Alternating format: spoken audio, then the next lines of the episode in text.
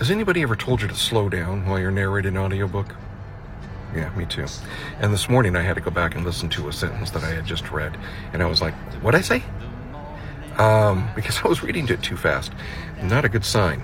I was lucky I made a mistake in that sentence, otherwise I probably just would have kept on going through. Here's something I discovered though. I decided to try to read at a pace appropriate for a six year old, something I'd never really tried before of all the tricks that I've tried to slow myself down over the years, including, you know, things like eating peanut butter while reading, things like that. Don't try that.